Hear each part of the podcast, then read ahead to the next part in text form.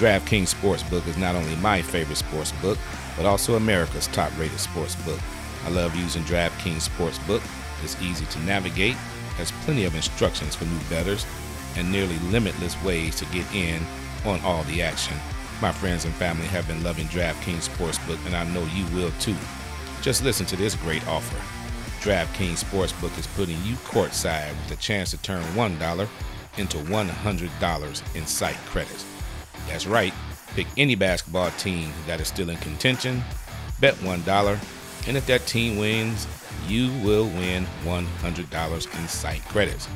Don't forget, DraftKings Sportsbook also offers great odds and promotions on baseball, hockey, and so much more all week long.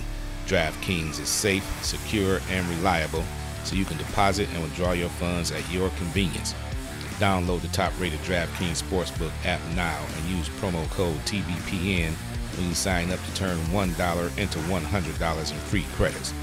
Bet on the basketball team of your choice to win their next game, and if they do, you will claim one hundred dollars in free credits. That's promo code T B P N for a limited time only at DraftKings Sportsbook. Must be twenty-one or older in New Jersey, Indiana, or Pennsylvania. New customers only. Wager paid out in site credits. Restrictions apply. See DraftKings.com slash sportsbook for details. Gambling problem? Call one eight hundred gambler or in Indiana, one eight hundred nine with it.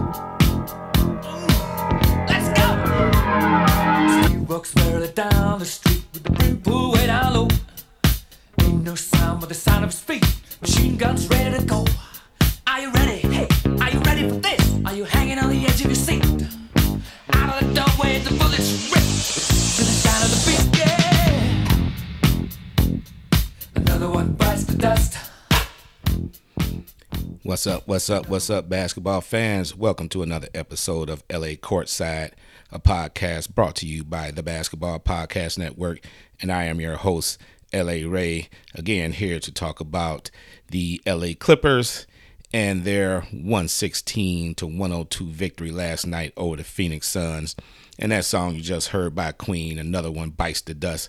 I think that song is appropriate right now, not for the fact that the Clippers have beaten the Phoenix Suns in this seven-game series already. Of course, they have not. They are down three games to two. But doesn't it look like doesn't it look like the writing's on the wall? Doesn't it look like this team is destined, destined to win and make it out of the Western Conference and end up playing either Milwaukee or Atlanta? I mean, they beat the Dallas Mavericks after being down. You know, they bit the dust. Then they beat the Utah Jazz after being down oh two, won four games in a row. They bit the dust. And now you have the Phoenix Suns, who were up three games to one. Now it's three games to two. Clippers look like they have momentum on their side. The next game is in the Staples Center. If they win that game, of course, it goes to a game seven, and anything can happen in a game seven. And this team, the Clippers I'm referring to, is just showing so much resiliency. It's really unreal what they're doing. You know, first in the middle of the season, they lose Serge Ibaka. Then they lose uh, Kawhi Leonard. And now they've lost Ivica Zubac. And we don't know how long he's going to be out. He has a sprained knee is what they're calling it right now. And they don't know how long he's going to be out. And he's been playing actually good basketball. Zubac I'm referring to. He's been playing good basketball. So now what happens? They just, Ty Lue just adjusts, and he puts in a different starting five, and they just keep rolling along. Before I even knew that Zubac was injured, I was advocating for Terrence Mann to be in the starting lineup ahead of Marcus Morris because Marcus Morris had not been shooting well lately, and he had the hobbled knee. So I was advocating for the lineup of Patrick Beverley, Reggie Jackson, Paul George, Terrence Mann in the starting lineup along with Zubac. And then Zubac gets hurt, so they put Terrence Mann and Marcus Morris in the starting lineup. What does Marcus Morris do? He scores thirteen points in the first quarter, went on to score twenty-two points, nine out of sixteen from the field, two of five from beyond the arc, played very, very well. Plus twenty in the plus minus column, second only to Reggie Jackson. I mean, he set the tone early in the first quarter for the Clippers, in which they outscored Phoenix thirty-six to twenty-six. They raced out to a twenty, I believe it was twenty to five lead, up by like fifteen points. And, you know, Phoenix was going to make a run, and they started chipping away and chipping away. But the uh, Clippers finished the quarter strong and still outscored Phoenix by ten points in that first quarter. And Marcus Morris Senior, Senior set the tone. He pretty much set the tone for that whole game. Then after that, the, uh, the rest of the squad just kicked it into high gear. Really. Paul George. I mean, what can you say?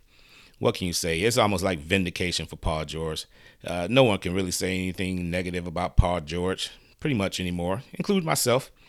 I was kind of hard on the guy after the uh, Denver debacle in the bubble last year when Paul George did not play well. And when he sort of threw Doc Rivers under the bus a little bit by saying that he didn't think that he was being played properly and things like that. But that's all water under the bridge now. Hey, anybody can be wrong. That's for doggone sure. And I was definitely wrong about Paul George. Not not the fact that he's not a very, very good player, borderline superstar, actually.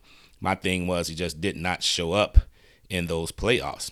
But in these playoffs, if they were to give an M V P right now for any uh, any player on the four teams that's left over, Paul George would be that M V P, win or lose. I mean, last night, this this kid was just on fire, man, in fuego. forty-one minutes. And again, I mentioned in my last episode, he has like one hundred fifty more minutes than the next closest player on any of these teams that's left in the playoffs. forty-one minutes, fifteen out of twenty from the field, fifteen of twenty. Think about that. Let that resonate. Let that sink in. fifteen out of twenty. A lot of those were pull-up jumpers, three-pointers. He was three of six from beyond, beyond the arc, eight of eight free throws. Did not miss a free throw. And the kid also had thirteen rebounds, led the team in rebounding. And by them uh, going to the small ball lineup, well, they don't have a choice now but to go small ball until they put uh, Boogie Cousins in there. But somebody has to lead the team in rebounding, and their superstar, Paul George, is leading that effort. thirteen rebounds, six assists. Led the team in that category as well. Three steals. Led the team in that category as well. The only negative you can say about Paul George last night is that he had six turnovers. And hell, I can't even criticize that too much. With all the minutes that he's played, he's bound to get tired. Was a little lax days ago with the ball a couple of times. You know, a couple of turnovers here and there that he probably wanted to take back. You know, a couple of fouls that he may have wanted to take back. But overall, you know, with that stat line, just even the six turnovers, he'll take that. Yeah, the coaching staff would take that. Hell, I'll take that. The guy is just playing out of his mind. He's on a mission, on a mission to prove everybody wrong. All the negative things that everyone had to say about Paul George, all the naysayers out there, all the N B A pundits who uh, was just putting this guy down. He's proving them all wrong. And kudos to Paul George. Hey, I call him like I see him, baby. You know, the guys, he's proving people wrong, and, and I commend him for that. He's playing outstanding. Outstanding basketball, the leader of this team. And, and without Kawhi Leonard, it's, it's very difficult, but he's doing it. He's doing it. So it's surprising a lot of people. Reggie Jackson continues to play stellar basketball. I mean, this guy, you know, he had a couple of threes in the in the uh, fourth quarter. He was four of seven overall from beyond the arc, eight out of fourteen overall. He played thirty-eight minutes, scored twenty-three points, plus twenty-one in the plus minus column, leading the team. Again, as I mentioned, I may sound like a broken record, but somebody better get out the checkbook.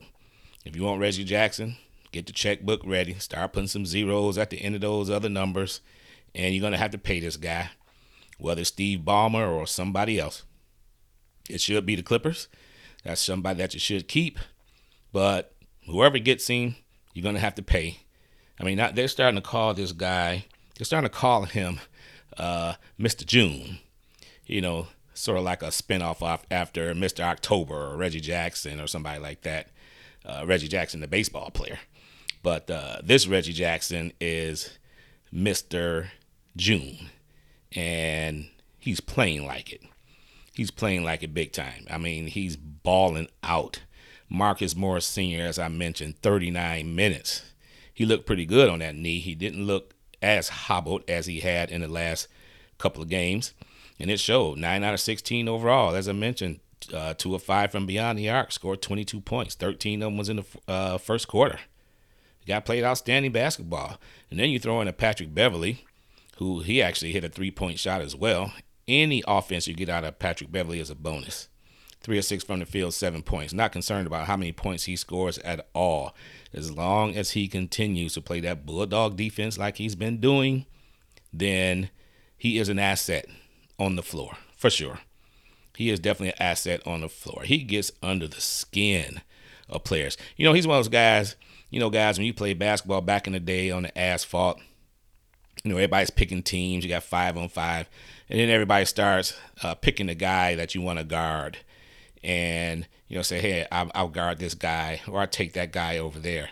If Patrick Beverley is on that court, outside on that asphalt, and he looks at you and says, that L A Ray kid right there, yeah, I'll guard him.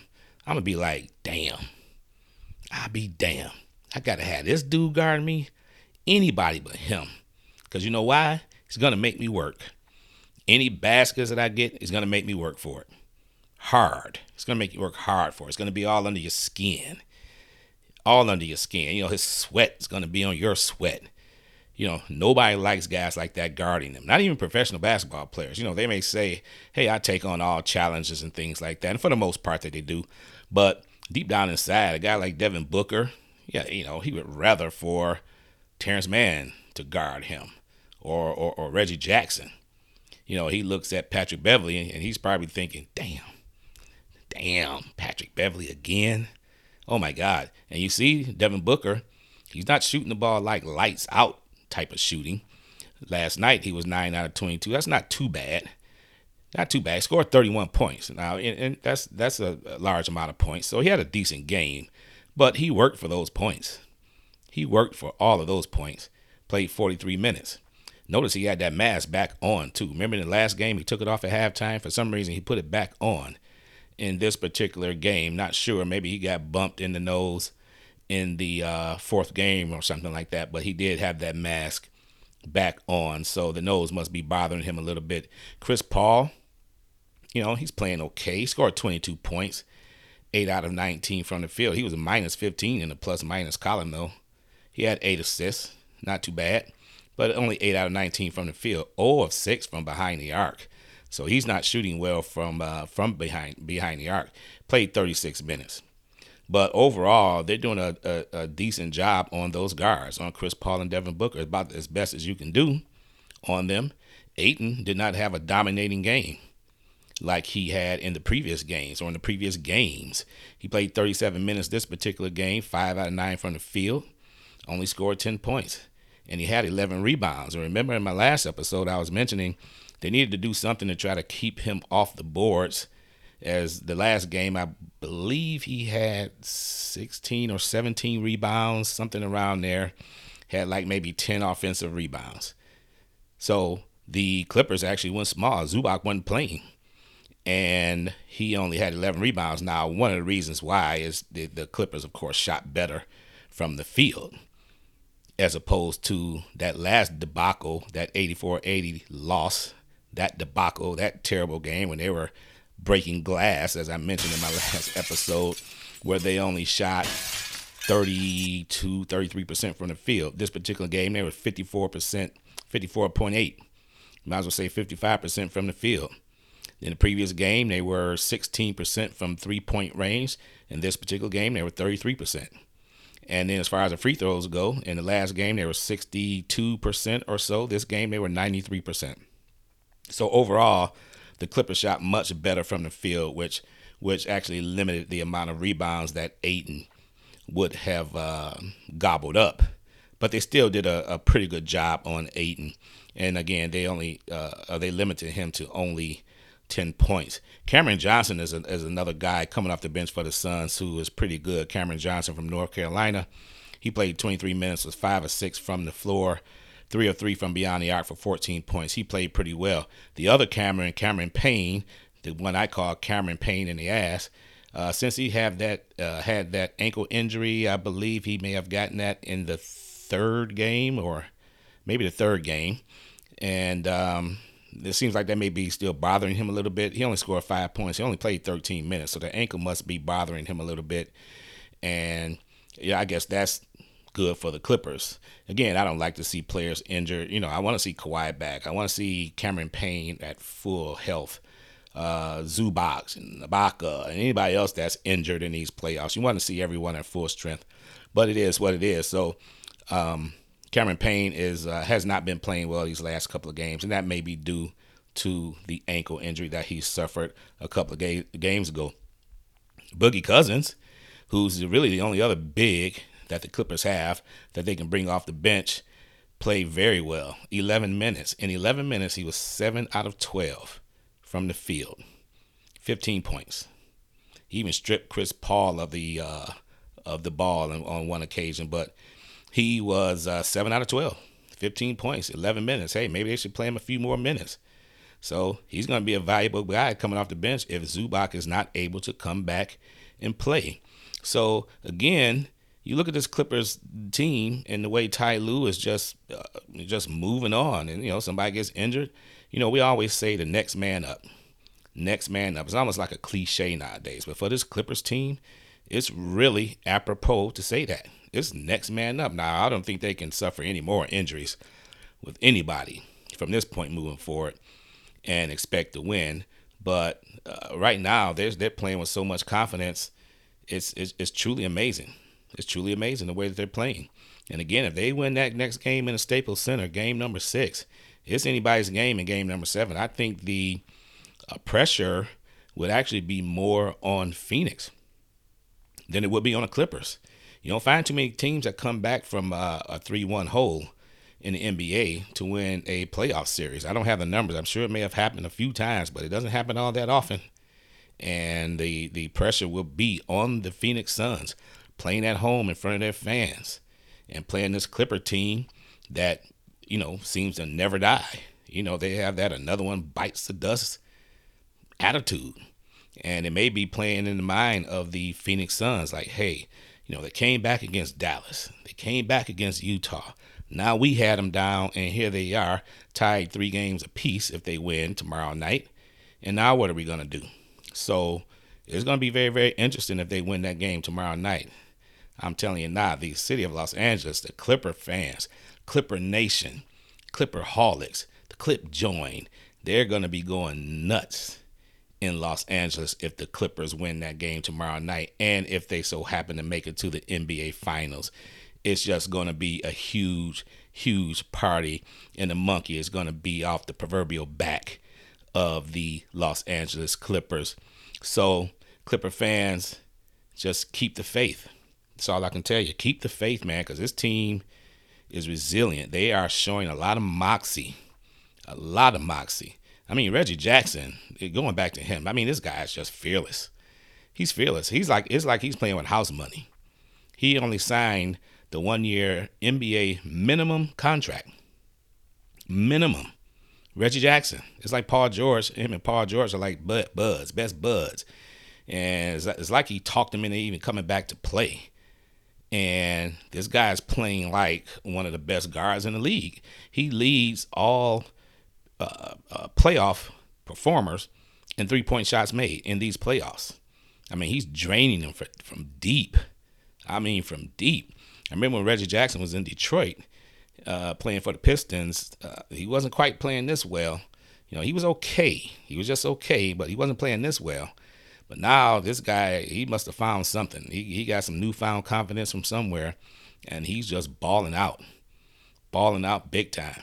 So kudos to Ty Lue and his coaching staff, and um, kudos and congratulations, by the way, for Chauncey Billups getting the coaching job for the um, Portland Trailblazers. I think he'll be a nice addition.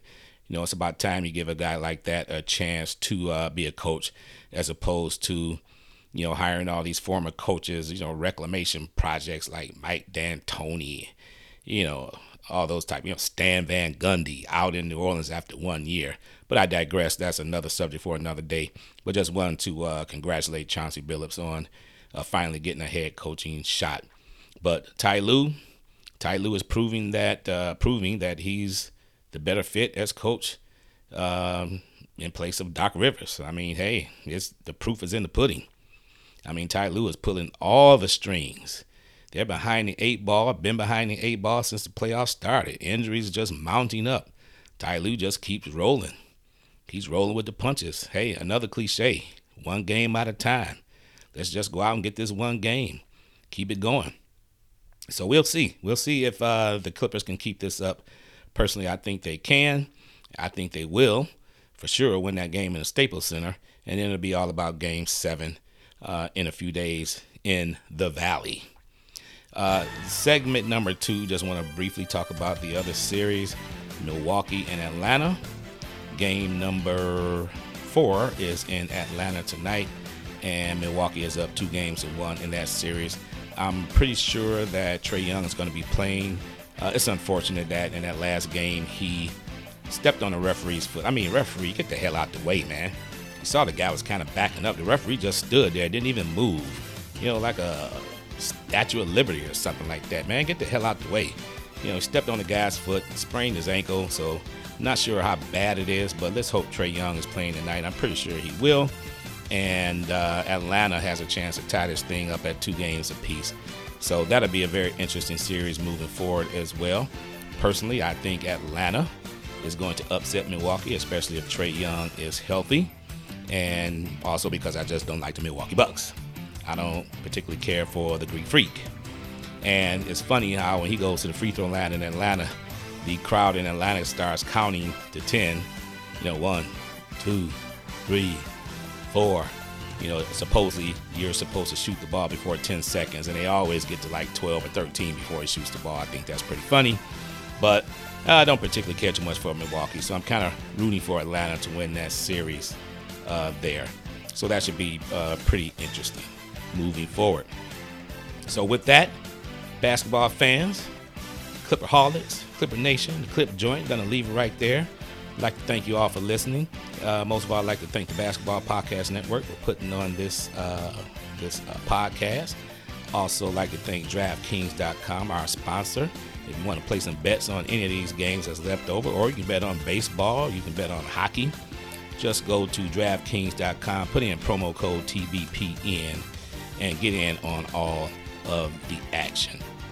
And with that, I'm going to leave it there. Again, thank you all for listening. And lastly, if you want to subscribe to this podcast, if you like the content, whatever platform that you get your podcast from, whether it's Google, Apple, Spotify, Stitcher, Stitcher, I'm sorry, iHeartRadio, uh, make sure you go to one of those platforms and subscribe, comment, rate, and review. I'd really appreciate it. And with that, again, thank you all for listening. And until the next episode, after Game Six, the day after Game Six, with the uh, with the Clippers. Peace.